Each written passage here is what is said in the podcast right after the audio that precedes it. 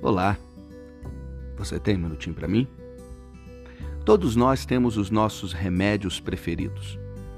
Aquele que acaba com a dor de cabeça, aquele que acaba na hora com a azia, aquele que é muito bom para o fígado.